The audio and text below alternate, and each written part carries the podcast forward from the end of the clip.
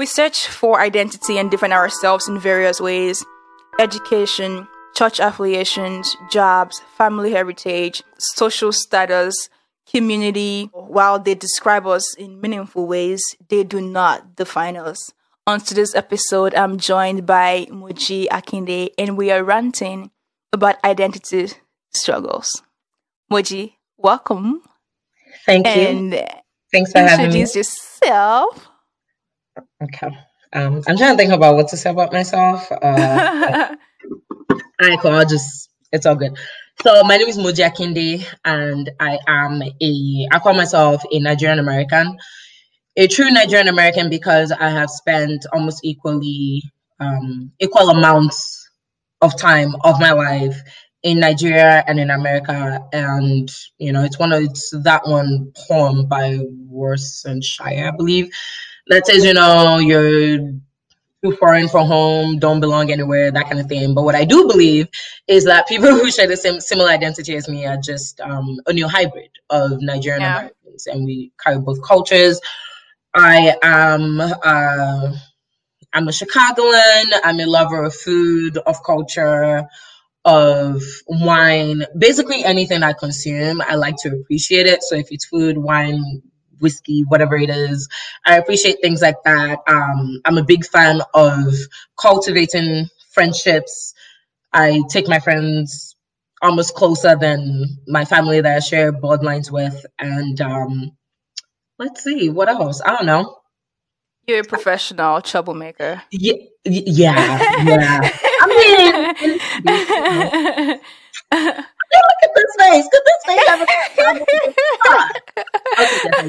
I enjoy, actually, this is a, a, a fun part about me as well. Yes, I do enjoy pushing people to think about why they think the way they do. So obviously that means it sounds like trouble, right? So whatever it is, whether we're talking about culture, religion, uh, feminism, gender, sexuality, name whatever topic it is, um, not because I just want to be contrarian. I really do usually hold unpopular opinions on a lot of topics. And what I try to do is challenge other people to think about why they think the way they do. I don't need to change people's minds. It's not my goal to change your mind, but my goal is to challenge you to challenge your beliefs and why you think the way they do. And if the challenge comes back favorable to your existing beliefs, then cool. But if not, maybe it might be time to reevaluate. change it. Uh, you know, in translation, some people call that troublemaking, which eh, whatever. I guess. Yeah, is. it is troublemaking. Yeah, so. Moji is a Nigerian, a professional troublemaker, a wine lover. Uh what what do you say defines you? Is there one thing or more than it's it's a heavy topic, right? So definitely not one thing defines me. Mhm. However, if I were forced to answer in five seconds, the primary Mm. identity that I have is an African woman. An African woman, a black woman. That's usually the primary identity that, you know, I subscribe to. And there's a lot that goes in that because, and note I didn't just say woman, specifically an African woman, because I need you to understand the spirituality, the depth, the culture, the a lot of things that goes into being an African woman. And once I say African, you can have an idea of all the things that have shaped that identity, you know, for mm-hmm. better and for worse. So that will probably be the first one, but I can't say that there's one identity per se because obviously I'm also a sister, right? Um, I come from a huge family that we know of. I have 12 siblings, you know, at least confirmed.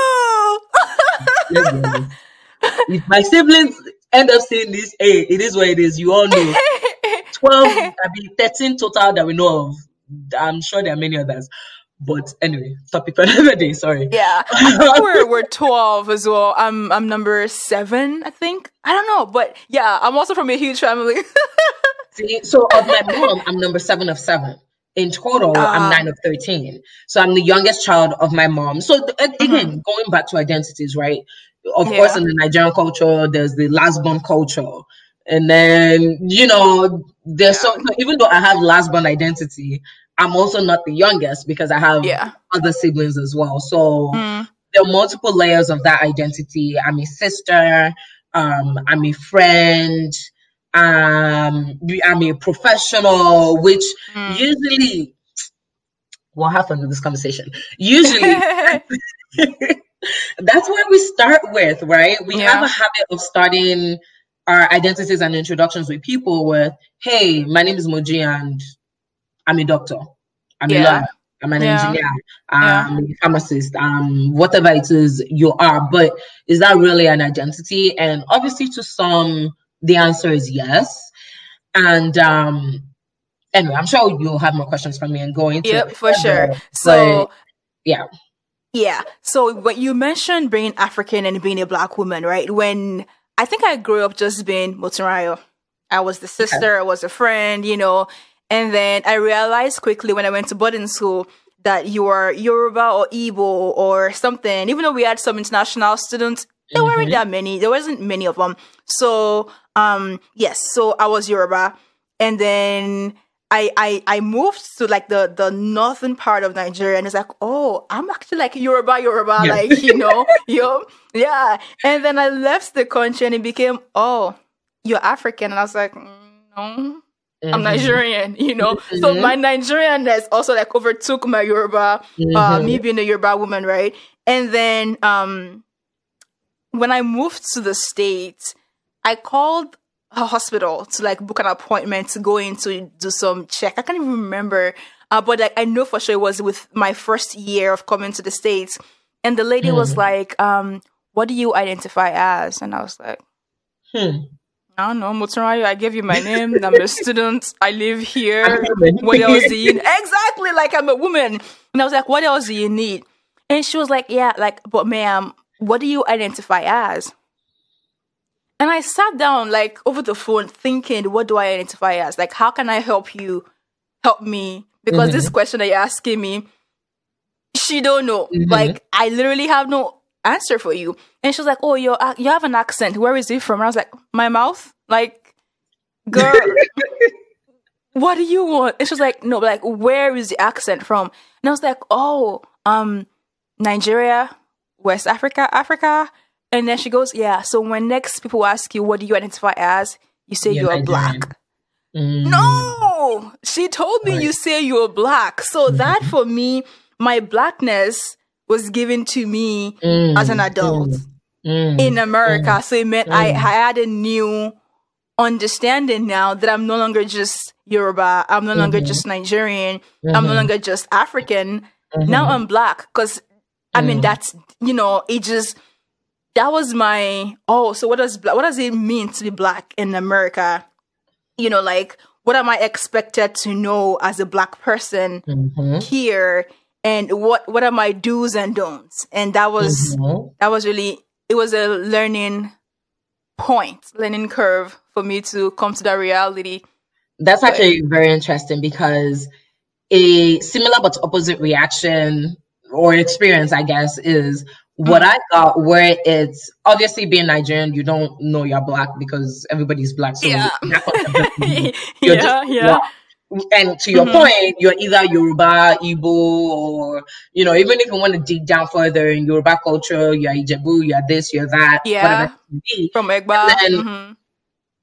and then coming here my my experience was more of okay you're here i've understood by watching that i fall into this black category but then when i'm aligning myself with blackness or with black people then it becomes well you're not really black you're Black, african yeah how black are you yeah you're not really black, you're African. And it's like, okay, which one is it? I'm really new to this black thing. So help me walk through where I Yeah. fall into. I mean, obviously my identity has shifted, you know, from then to now.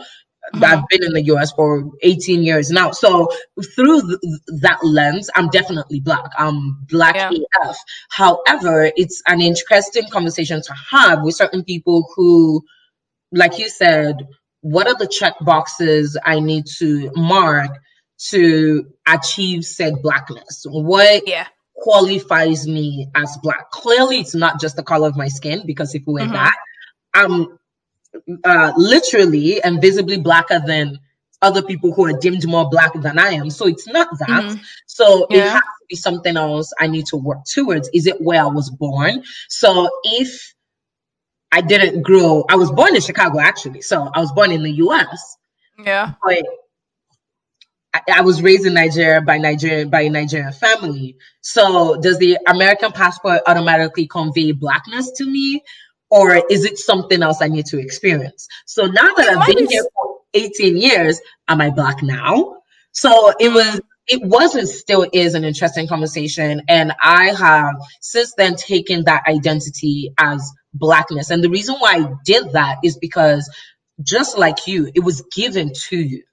Yeah. I didn't understand and was completely unaware of the concept of blackness until I moved here, meaning I didn't choose it. Somebody else, some other system chose that identity and placed it on me. And mm-hmm. based on, for better and worse, uh, based on the um, criteria, me walking into a room, yeah, I'm black. I'll probably be, you know, pulled over uh, more frequently.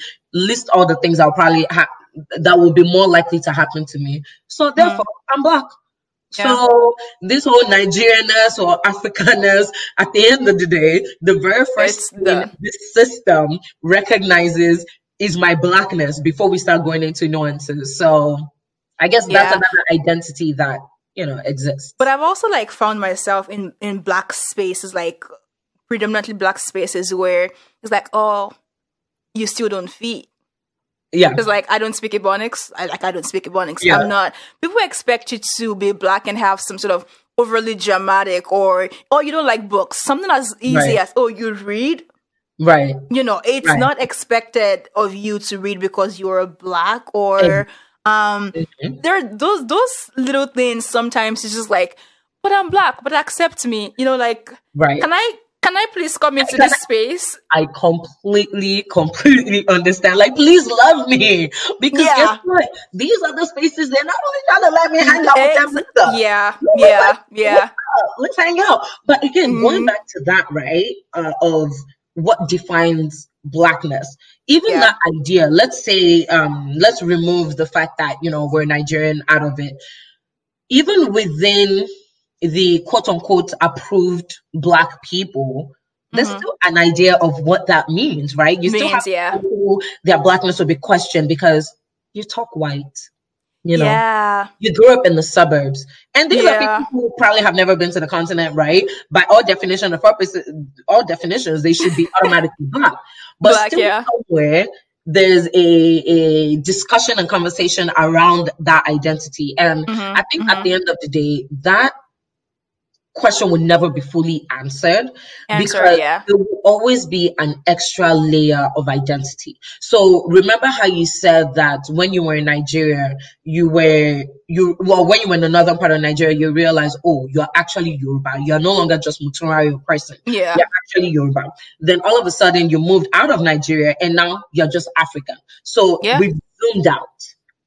Yeah. We've zoomed, depending on the space you're in, your identity is either, is either going to be zoomed out of or zoomed in on. And, and mm. I think that no matter how we slice and dice it, there's always going to be more room to zoom in on. So it's the conversation will never end. However, there are some fundamental everyday experiences that take the bulk of our identity that we can celebrate and bring to the forefront and say, these are the things that I am. So for me, it's usually a battle between being a, a black woman or an African woman. And I mm-hmm. chose to be an African woman because it encompasses blackness and it allows me to go further into the conversation and remind other black people who experience different kinds of blackness that mm. at the end of the day, you're African. You know, mm. we can slice and dice it and zoom in and out whenever we want, but that Africanness takes everything. Because if I say I'm a black woman, it doesn't always imply that I'm an African woman. It doesn't always imply my Nigerianness. It doesn't always imply my Yorubaness. It doesn't always imply my Yoruba culture. And my Yoruba foods and my Yoruba history and my Yoruba spirituality, it doesn't always imply those things. However, when I say I'm an African woman, of course you know I'm black. Huh, that's interesting. I I don't I don't know because I feel like just because people are black doesn't necessarily mean they agree to be Africans. You know, yeah. I mean, you know, they said the the sheep stopped at different places, hence why you have different, you know, um, identity or whatever. But like, and that's I, I, I personally I always give people the chance to explain who yes. they are and what they identify as to me because just because you're black doesn't mm-hmm. mean there's. I mean, I've seen a biracial woman who she does not like to be called black. You know, she's like, I'm equally white, I'm equally black, mm-hmm. I'm mom and dad, I'm a mixture of mom and dad. Mm-hmm. Yep. Um, excuse me. so, like, just, I don't know, I feel like putting that together and saying just, I mean, that's how you, you feel comfortable identifying. Right. But I wonder how somebody else who interpreted and said, no, no, no, no, no, no. Oh, I'm sure. I'm absolutely sure that other people are going to disagree with me. And that's yeah. the joy of identity, right? So mm-hmm. going, taking the conversation deeper, there are two types of identities. The ones we, um, usually take on are the ones that are given to us. Given to us, yeah. Usually at an early age. So, you know, you're growing up. Let's take gender, for example, right? Mm-hmm before you're born, somebody has had a baby shower to determine the type of identity they're going to convey on you. This is before you've actually been given life, right? So yeah. that identity has been conveyed on you. And then eventually, as you become older and get to know yourself, you start taking and giving yourself that identity. So I completely understand that. And I agree. Not every single person is going to agree that, oh, they're African. And I've heard the same arguments that's valid that I've never been to the continent. Why are you calling me African American? And I agree. Because you've, if you've never even been to the continent and you have no immediate traces, yeah, that's a logical, uh, uh, a logical point of view. So explanation, yeah yeah so identity it's not so much no one can really okay no i take that back because people can and they do ideally no one should be conveying your identity to you. However, I understand for the sake of uh, societal management, at first glance, if I meet you on the streets, I would immediately categorize you as black, woman, Nigerian, you know, just throw throwing right? my brain is trying yeah. to do the quickest and the fastest things. However, yeah. upon getting to know you, when you tell me, or if you tell me, no, I actually uh, identify as Dominican American or something, or Afro Dominican, then that's your identity to me. Then, so it's not for me to, of or anyone else to tell somebody else that this is who you should be. It's identity should be self-imposed and self um, I want to use the word inflicted, but it has such a negative connotation. you know, you, you should self identify in every area mm-hmm. of your life. So instead of, um, so for example, obviously you went outside, it was open, you're going to bars, you're meeting people, you're making new friends. And oftentimes people want to mm-hmm. focus on what I do for a living or what you do for a living.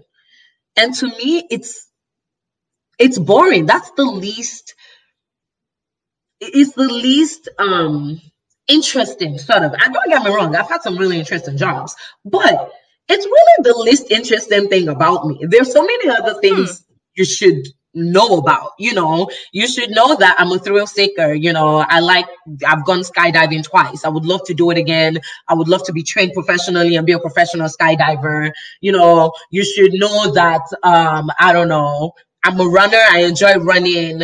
I tell myself I'm going to run a marathon, even though I run almost the distance of a marathon. But the idea of a marathon is like, do I want to do that? No, but I do enjoy running. it's like that kind of like. There's so many other things about me that oh i was raised in a quite religious family that was equally deeply muslim deeply christian and deeply uh, uh, african spiritualist and now i'm atheist that's more interesting. Like, talk to me about the journey, right? I have a tattoo on my shoulder on the back here that says Dio e Amore.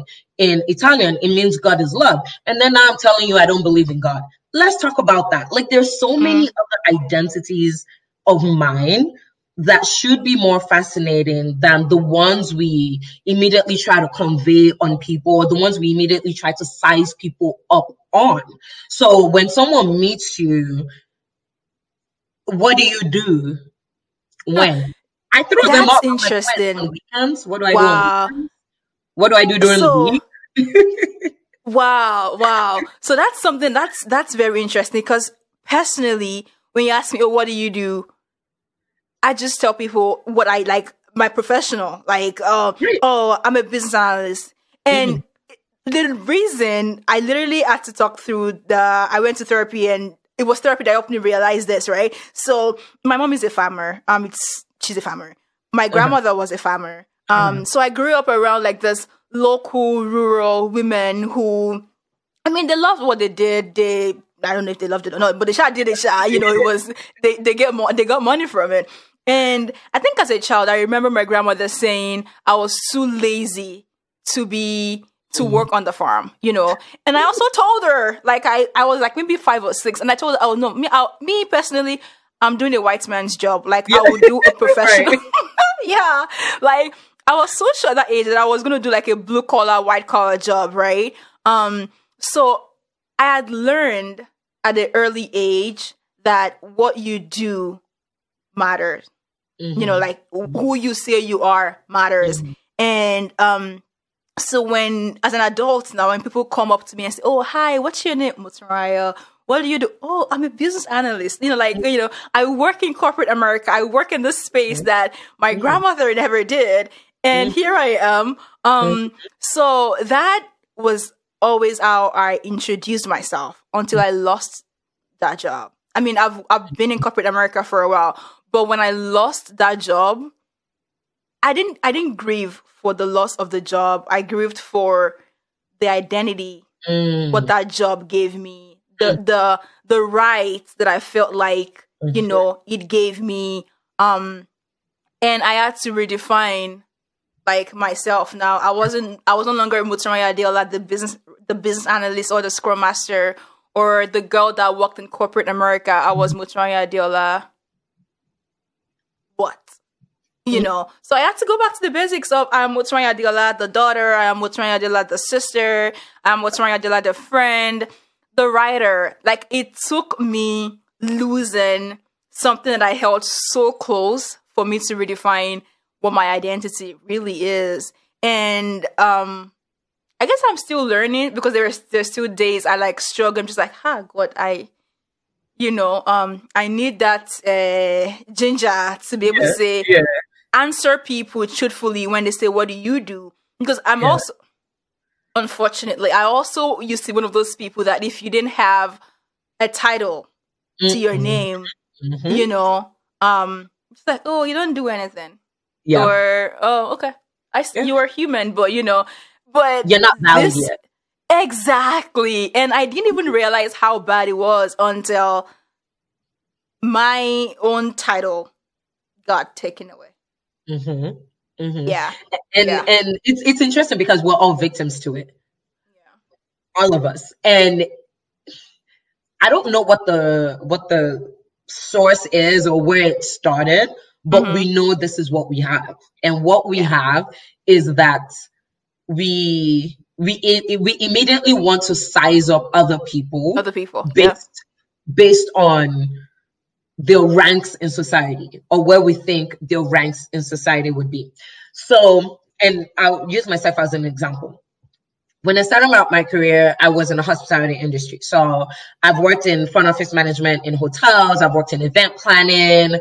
I've, even way before then, I've worked in clubs. I've worked in all kinds of things. And obviously, you know, as I worked and progressed, I'm making more money. I'm doing better for myself and all of this cool stuff, right?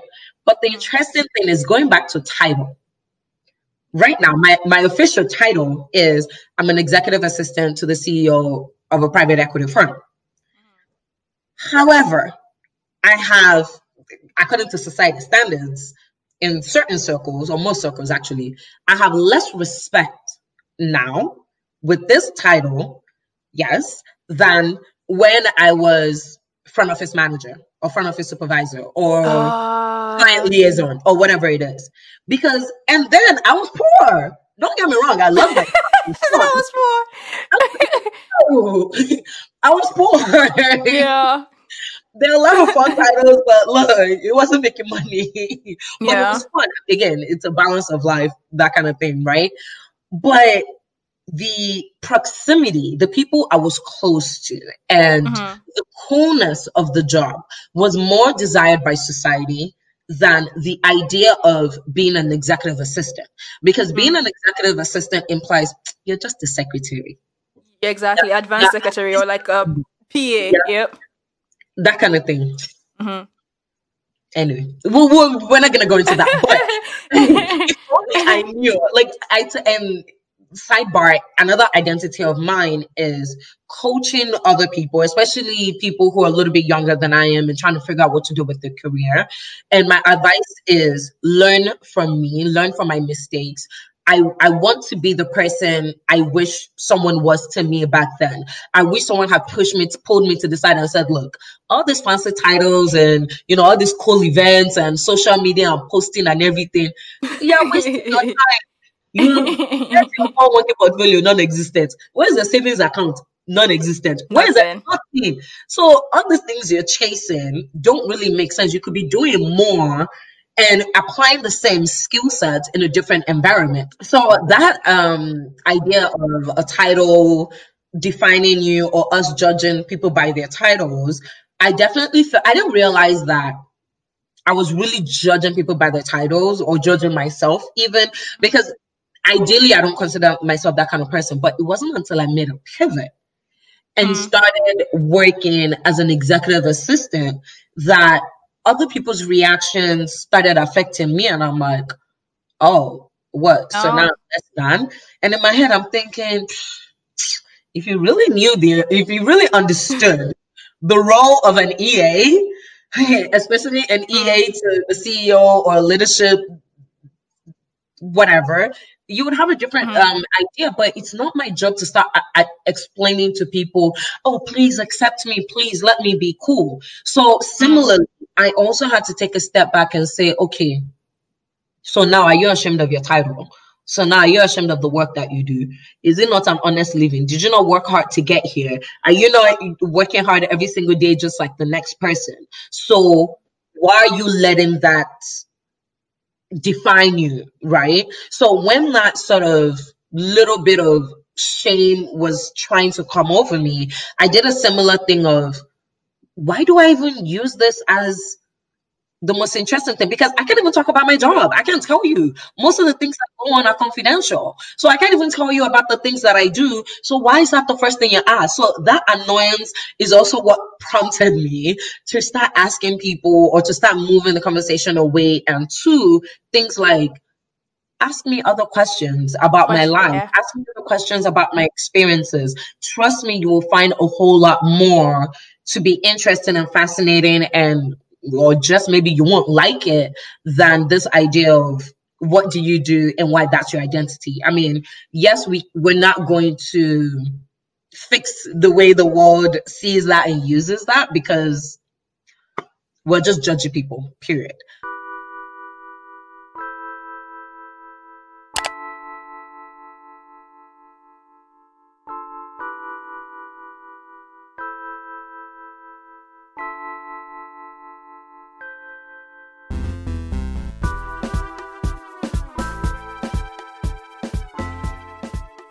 What What do you think happens when you just feel diminished, or you know, when you feel like, yeah, I'm okay, disappointed. That's actually what the first thing that comes in. I'm disappointed that again, I rate myself. Like I think come on, I've lived enough of life to have accumulated experiences. some some right? And I'm disappointed that we still can't get past that. I'm disappointed that when you meet me and with the first, you know, five minutes of conversations that we've had, that that's all you can come up with. that that's all you can think of. And don't get me wrong, it's not to say don't ask me what I do for a living. Obviously, I'll tell you. A lot of times I'll say things like I'll describe the industry I work in. I'll say, oh, I work in the mm. financial services industry or I work in nonprofit philanthropy. I'll describe it so you have a general idea. And my hope from then is, oh, okay, what about that space appeals to you? So it could go two ways, right? People could dig further and try to say, oh, I also know somebody who worked in nonprofit. What does a nonprofit organization do? And then we can go a little bit deeper. But then when the conversation is trying to focus on, I really just want to know your title. I want to like organization, like just you know, an entry level, like when it comes to that, then it yeah. becomes really disappointing. Like, really, that's all you have. And mm. luckily and thankfully, again, my job is not the only thing that defines me, right? So yeah. when that um, attempt at diminishing occurs, it doesn't dig. For example, it will not dig as deep as if someone was trying to diminish my femininity or if someone was trying to diminish my blackness, or if yeah. someone was trying to diminish my Africanness, right? So it, yeah. it, it's more of what I hold important. Yes, my job is absolutely important to me. Career progression is absolutely important to me, but it's not, it doesn't tie as closely to my identity as other aspects of my identity. Yeah, yeah. Okay, that's interesting. Because n- now I just like if people try to question my own identity or who I think I am, I'm just like, sorry, my dear, I can't help you. this is all literally now. I'm and this is 2020. Like 2020 taught, taught me a lot, and it's just like I am enough. The way I show up right now, this is who you're getting. Let's let's move on. Like honestly, literally. that statement alone, I know a lot of people use it, but it's so heavy. It carries so much weight. Exactly, we're enough.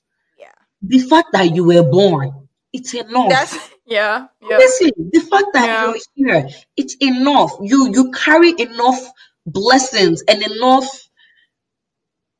Yeah, that's that's the best way I can put it. Enough blessings yeah. to go around in different areas of life than to be trying to explain you know different areas to people like yes we are indeed enough and i think for a lot of people who are still searching for what makes them tick mm-hmm. what and I'm just going to go a little bit deeper, like what their purpose is.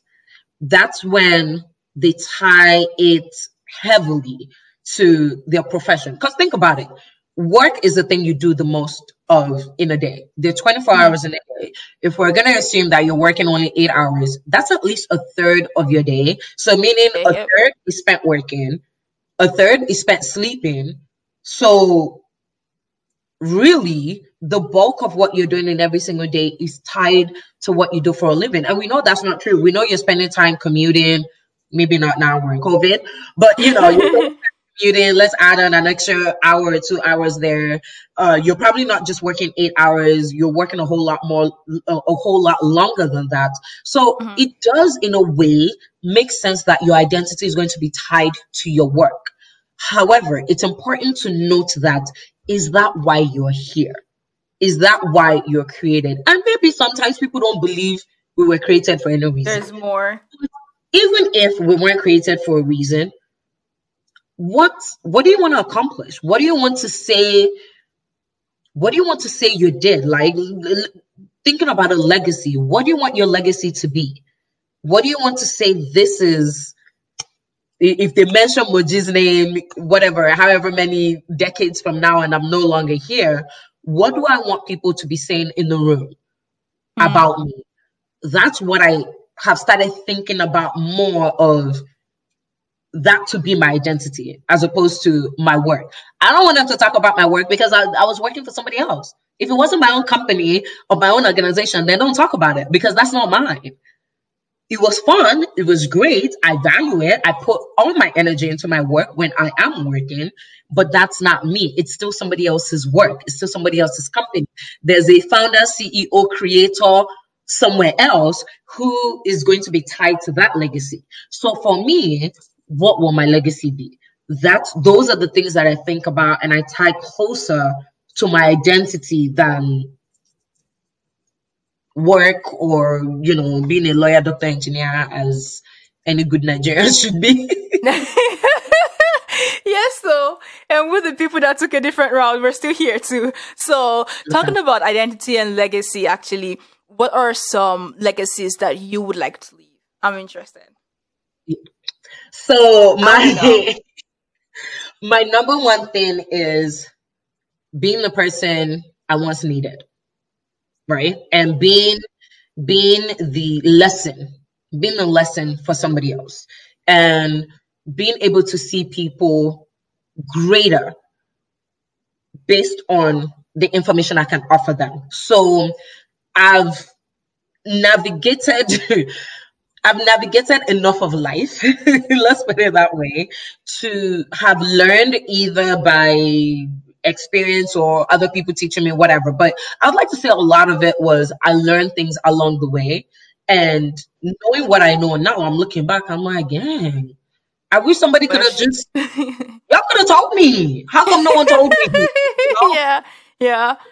Yeah. You could have told me things could have been different. And that's the information I want to pass on to other people. So for me, it's being the person I once needed. It's part of what fuels my um social justice and social justice, feminism, and I guess in general altruism energy, right? Mm-hmm. It's we have this whole world and this system, and we know there's inequality and whatever it is you whatever it is that exists. How can I be a part of the solution? Mm. How can I help? It, it's a servant mentality. How can I help? How can I serve actually? Because from other things that I've learned, a servant yeah. mentality takes away takes away the ego. It takes yep. away yourself. It takes away the person. It focuses the energy on the person you're serving. So my question to myself is, how can I serve? How can I help? So if that means um, physically, you know, serving on the board, which I do. I serve um, on the associates board of a nonprofit organization, and the focus is primarily on young uh, students and young professionals who are high school seniors or just about to graduate, and equips them with job skills, you know, college opportunities and support to navigate life. When I moved, all right, now I'm aging myself. When I moved to the US, when I moved to the US, I was like 17 years old. I knew nothing. And I essentially just yeah. had to navigate this life like on your own and figuring things out. And the organizations that I support are exactly the kind of organizations that I wish I knew existed or I wish I knew mm. I had access to. There's that. Two, I'm very passionate, obviously. Again, my femininity and being a woman being my primary identity. I'm passionate about women's issues and girls' issues, meaning no matter what else is going around in the world, I'm going to focus on women and young girls because the attention is not there. Whether it's financially, culturally, socially, safety, whatever you want to call it, the attention isn't there. So I'm going to draw that attention there. Now, does it make me a, and these are the misnomers, does it make me a man hater? Okay, congratulations. Does it make me a crazy feminist? Thank you very much. Does it make me a, a, a brainwashed Nigerian girl and I've adopted too many American values? And she, values, yeah.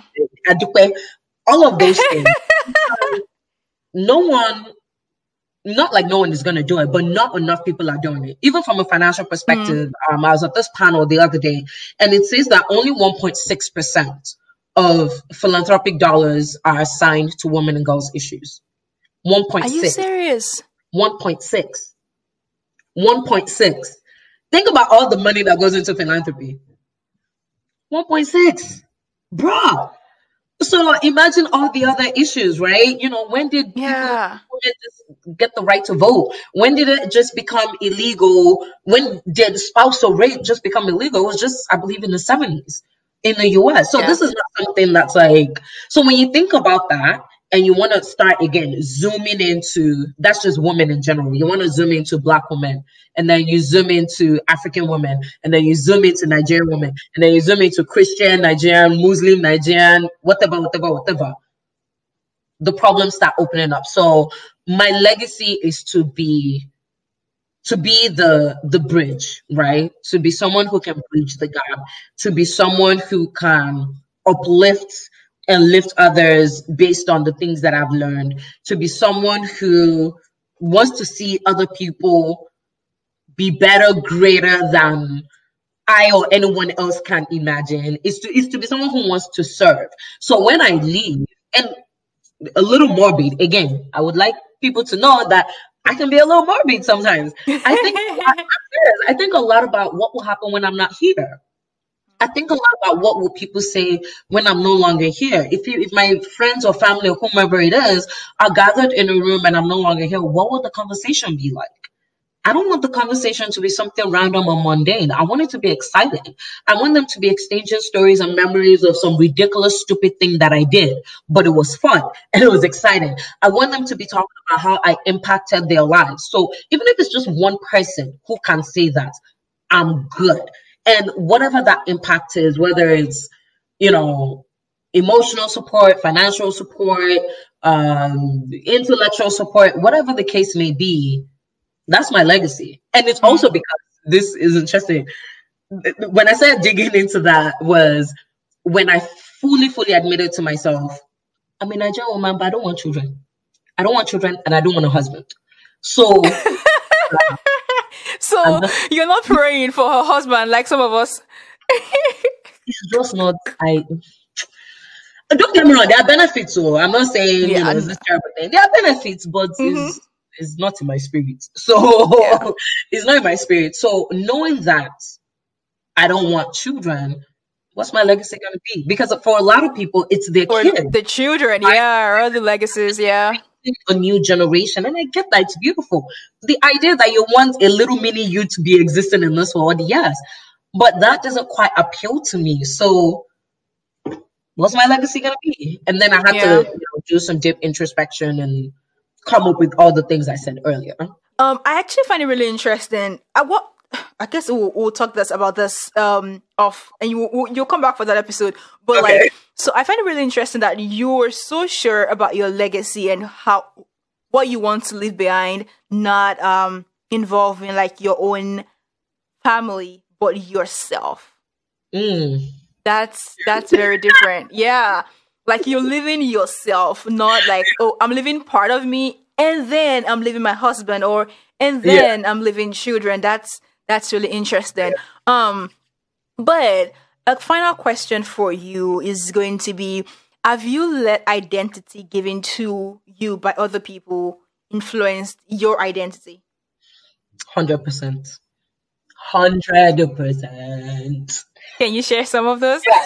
So, one that I think about very often because mm. it's so contrary to who I know I really am is again this idea of marriage and children. Uh. And it's bittersweet because I was thinking about it recently. When I was growing up, slash, I want to say at least like five, up until five years ago, mm-hmm. I always used to tell myself, I'm living my life for my mother. I'm living my life for my mother. Why am I doing that? I'm my own woman and this and that and that and that and that. Fast forward now, I realize actually I do want to live my life for my mother because you know, but other people don't know. My mom recently passed two years ago. And now I'm like, no, I want to help continue her legacy. But that's besides the point. Mm-hmm. And the reason I say this is because at a certain point in my life, my mother's idea of a daughter means you're going to be married and you're going to have children to the point where I was going through old pictures and I saw a picture of uh it was me, just me in the picture, but it was from my sister's wedding. I have a from my mom, an older sister. And at the back of it, my mom had scribbled, actually, no, around the border. It was, you know, nice pictures now. They take pictures at parties, so it has a nice yeah. white border.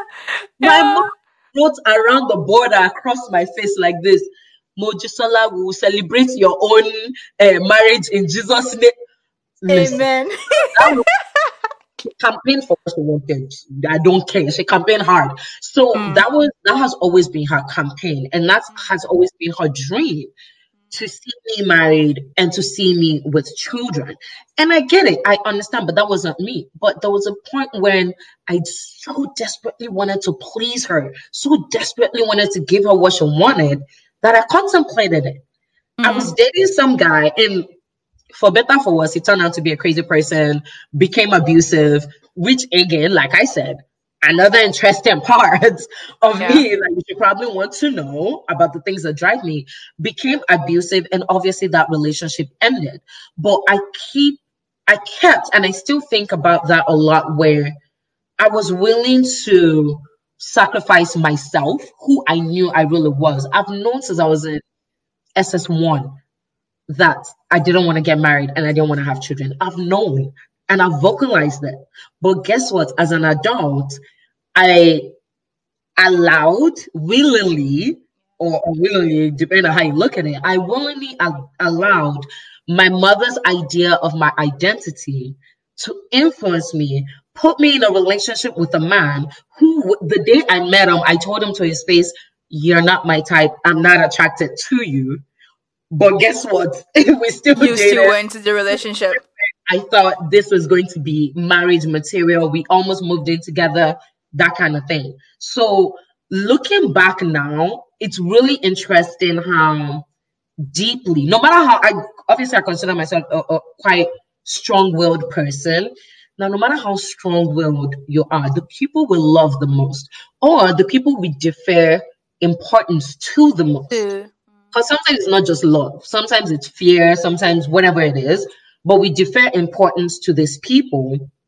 And those people, once we give them that power, let me say, yeah, we defer power to those people through love or whatever other sentiment or emotion. And once we defer that power, they have the power to redefine our identities.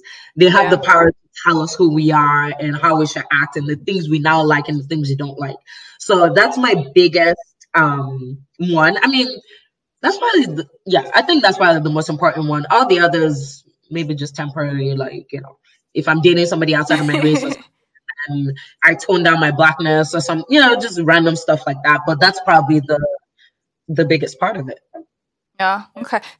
Very interesting. I also didn't want kids or marriage because of my mm. mom but for different reasons. Yeah. So I was the child of the other woman. I'm from a polygamous home. Oh, so, gotcha. Yeah. And then when my parents went their separate ways, I saw my mom struggle so hard mm-hmm. with three children. And yeah. I felt guilty because she had to provide. So I didn't want a man because my dad. And I didn't mm-hmm. want children because I felt guilty that she had to take care of us. Um, mm. But for the longest time as well, being the child of the other woman, the woman who didn't stay was my identity. So I mm. just figured if I didn't marry, I didn't have anything to fight for. You know, I didn't have mm. to fight for that. Um, if you don't get married, you wouldn't have to fight for a marriage. Mm. Period. You know, I didn't want to have to have a child become the child of the woman who didn't stay again. You know, because that would, yeah. Mm-hmm. But yeah, struggle struggle, identities, the things we dis- um, we we identify and describes ourselves. It's it's real, and obviously offline. lisa I want to hear more about it because it's we could talk about this for days. Like I said, a, a part of my identity is um I guess in spite despite, uh, in spite or because of yeah the, the, things that I saw to, especially when it comes to marriage or children. It's similar to that where yeah, no, I saw the kind of struggle it was for my mother to take care of seven children. Now, I'm not putting anybody through that, and not even just financially, emotionally too. Emotionally, ooh, yeah. Like, mom is the most important person to me in my entire life, and I'm here to say sometimes I suspect. I'm not sure she was the kind of person who was supposed to have children. And that's saying a lot coming from my mother and how I hold her. You know what I'm saying? So mm-hmm. seeing mm-hmm. that, I'm like, I'm not, I wish, you know, we could go into it deeper. And similarly with my dad too, I'm like, oh yeah, please, I'm definitely not getting married. I mean, oh, Nigerian men just want to have kids. African men just want to have kids because they can. But yeah. yeah, I also think that if my mom was Western or if she had more education than she well Western education that she does right now, she probably wouldn't have kids because till Yeah. tomorrow, my mom's work ethic. Oh my god, like she works hard, but when it comes to like caring for children, oh, very funny. When when when I was growing up, people would say, "Oh yeah, my mom cooks," or something like, "Mm, "My dear, if you're coming to my house, you bring your food." 'cause my mom is not cooking for anybody. Um, so yeah, time no, she didn't even feed. She doesn't. She doesn't even feed her own children. It is you. right. It's not you. else's child. You, no, no. But yeah. Um. So we will wrap this episode up right now. We'll be back again, hopefully with a part two. so we'll come and talk more about this. Moji, thank you so much for coming. It's always a pleasure having you. Thank you. Thanks for having me. I'm glad we got to do this. Oh, for sure. We'll do it again. Thank you so much for joining us on today's episode of Sense and Rant. I hope you had fun. I hope you learned a little bit about our struggles. Please, please, please do not forget to like, subscribe, share with friends and families. Um, leave a comment below. And of course, you can follow us on all our social media platforms at Sense and Rant. Until next time, until another episode, whoever it is you want to become, whatever it is you want to do, all you have to do is start. Remain blessed.